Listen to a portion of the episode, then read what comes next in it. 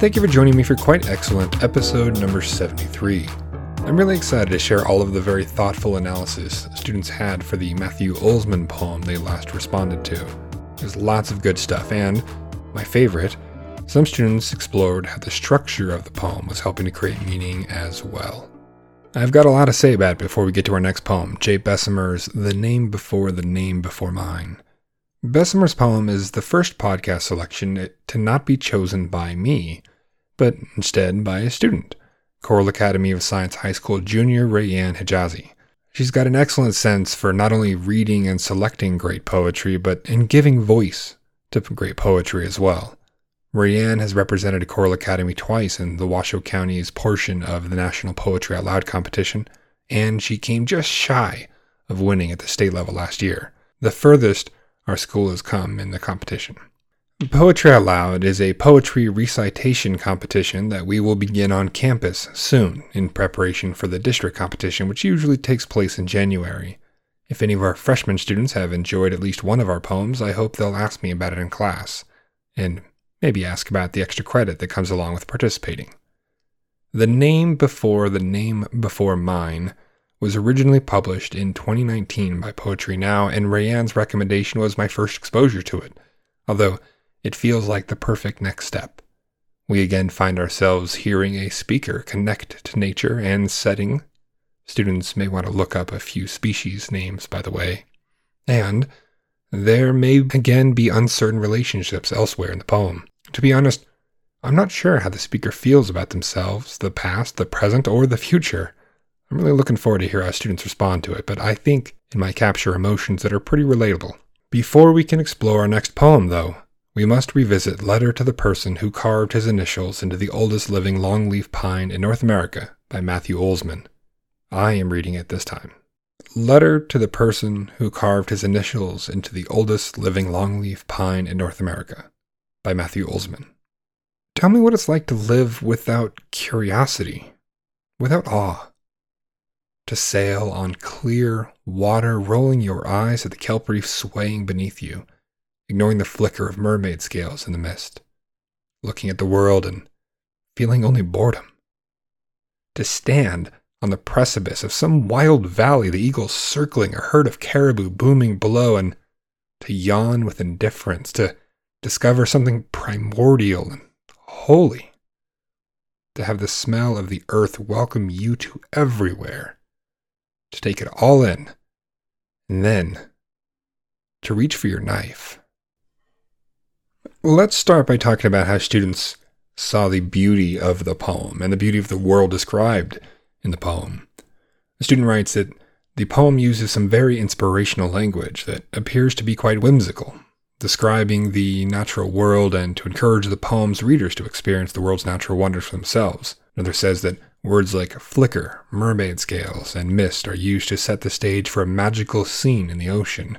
Related to this, another says that to sail on clear water, the kelp reef swaying beneath you shows visual imagery to explain to the reader that to sail on a boat and to see this kelp reef below, it's peaceful. And then just after in the poem, when it says to have the smell of the earth welcome you to everywhere, a student says that they think in this quote, Olzmann meant that the earth gave us a gift of her nature. And it's also worth noting how students understood our speaker or understood Olzmann, although they do feel very similar here. One writes that the poem tells us about someone's appreciation for small things in the world through expressive details and emotionally connected words. Another writes that Olzmann has lived a life full of questions with little answer to those questions.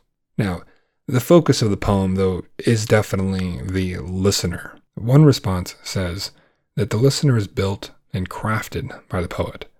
Olzmann invents this character who, despite viewing the beauty of the world, nature, and small things, that person, they may be disrespectful in the author's eyes.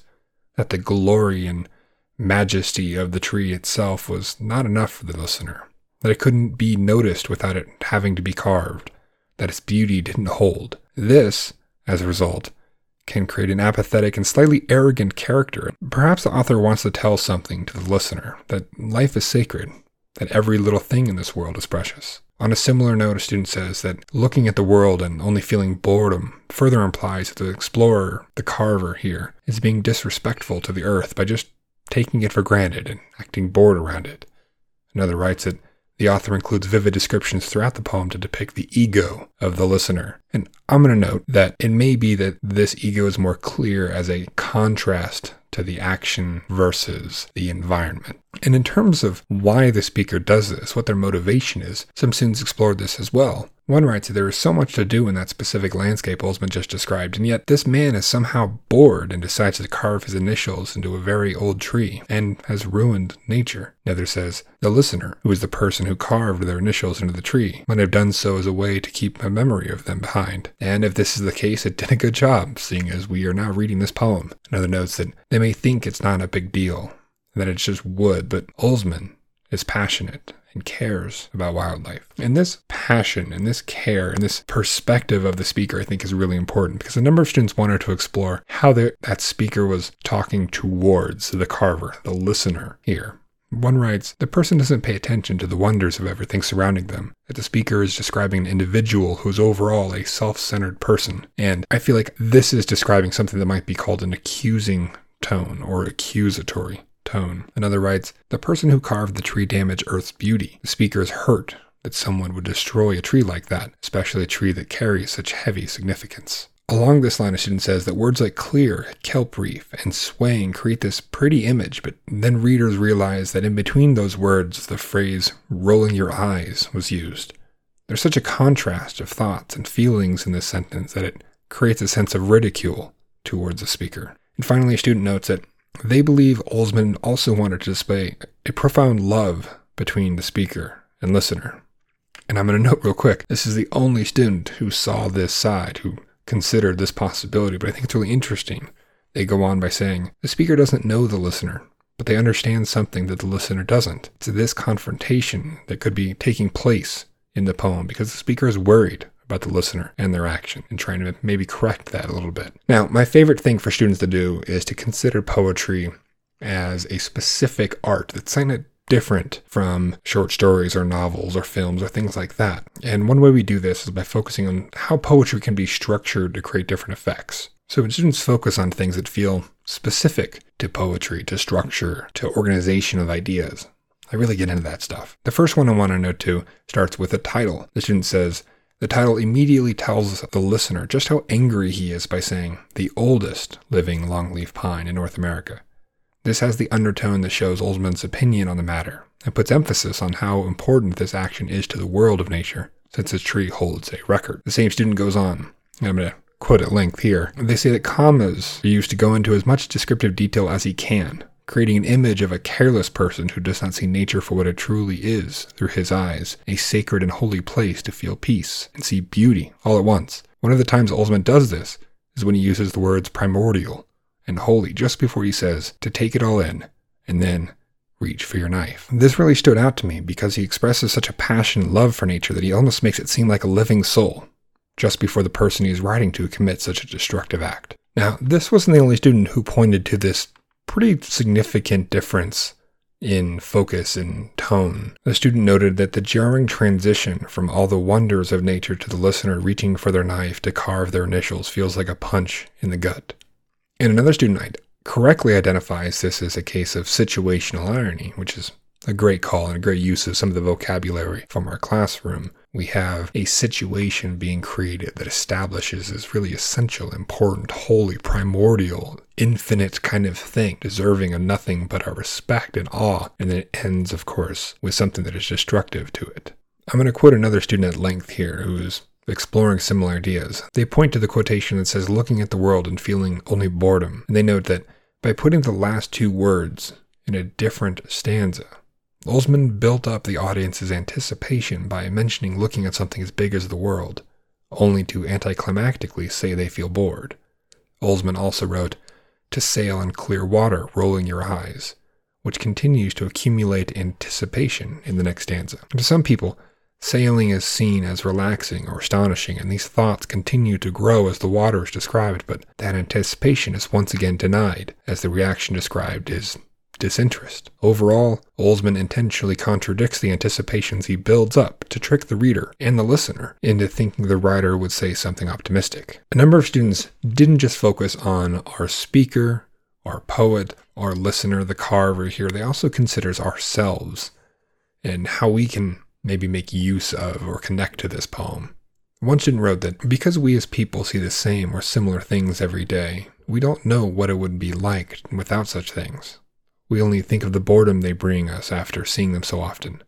I think the poem is almost like a wake up call telling us to appreciate everything, even the things that we see every day and bore us, because sooner or later they may no longer be a part of our lives. On a similar note, a student writes that to live without curiosity is like being too comfortable in one place, and you don't get to experience anything new or exciting. And on a very personal note, a student points to our own behaviors and says that our phones, in this sense, is kind of like the line to reach for your knife. Not only do we have connections to this poem, but there are also things that maybe we can learn from it.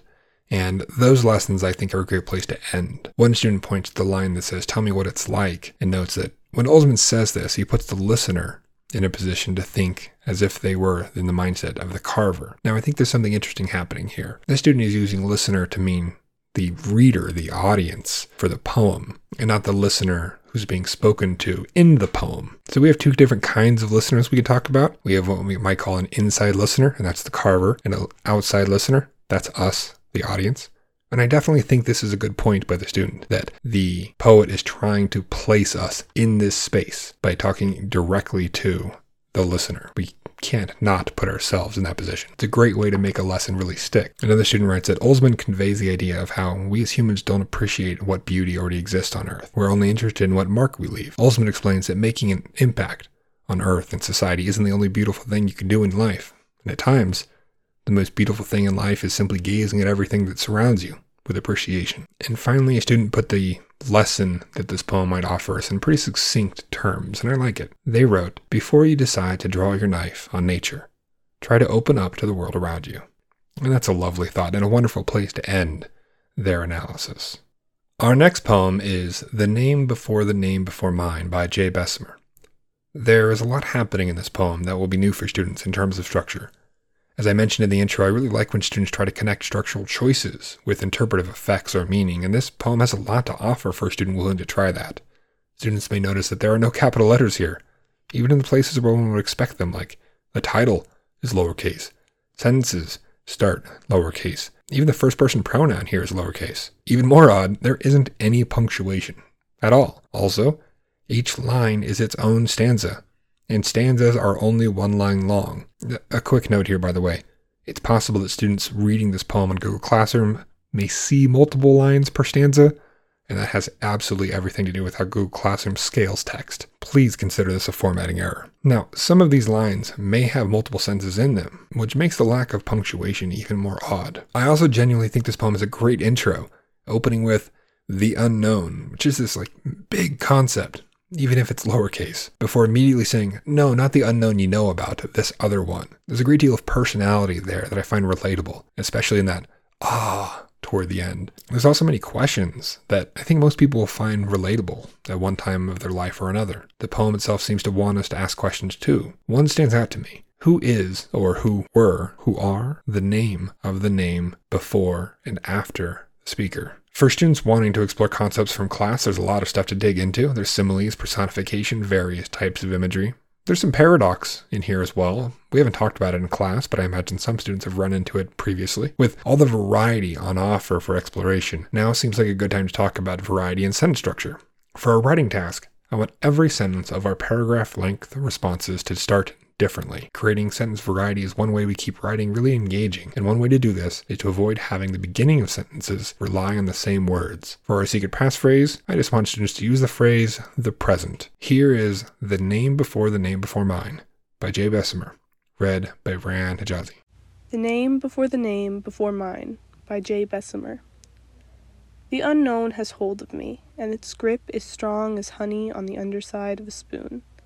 The unknown I mean is not the usual one, the future, the tomorrow of survival, but the past, and what happened in the name of the name after mine, and in the name of the name before mine. I do not know enough to speak. I do not know enough to remain silent. There is a fear that holds me, and it sounds like wind. It sounds like katydids in Catalpa. Ah, the tall grass of the days before I knew there was a before me. Where do I live if there's no home remaining? Where do I live if the home I helped build can never be mine and the one I was born into never was? A paragraph responding to this prompt is due on the Friday that ends this week, and your two replies to other students are due the Wednesday after. Students, be sure to use the phrase the present in some form in your responses, as this is your secret passphrase. For a writing task, be sure that every sentence starts with a different word. No repetition in sentence openings so that we can create more sentence variety. Don't forget to make use of our previous writing tasks as well. A strong analytical paragraph requires a quality claim, starting with a tag, a how, and a what will make this more likely. Use the author's last name by itself, if you want, especially if you're talking about the structure of a poem. There is again a speaker here, that is the I of the poem, but they aren't talking to anyone in particular, so you shouldn't be talking about the listener. Oh, and one last warning be very careful about your quotations. Anything you quote cannot be changed from the original so don't accidentally capitalize something that shouldn't be capitalized. If you enjoy this podcast, have suggestions, want to provide a reading, or would like the class to direct their eyes toward a particular poem or poetic device, leave a comment on leidenteaches.com or on Twitter. I am at leidenteaches. The content of this podcast is used as a companion to class instructional activities, and ownership of these texts remain with their stated authors. Thank you for joining me for episode 73 of this podcast. I hope that between now and the next time you hear from me, you discover and savor a few things that you yourself find quite excellent.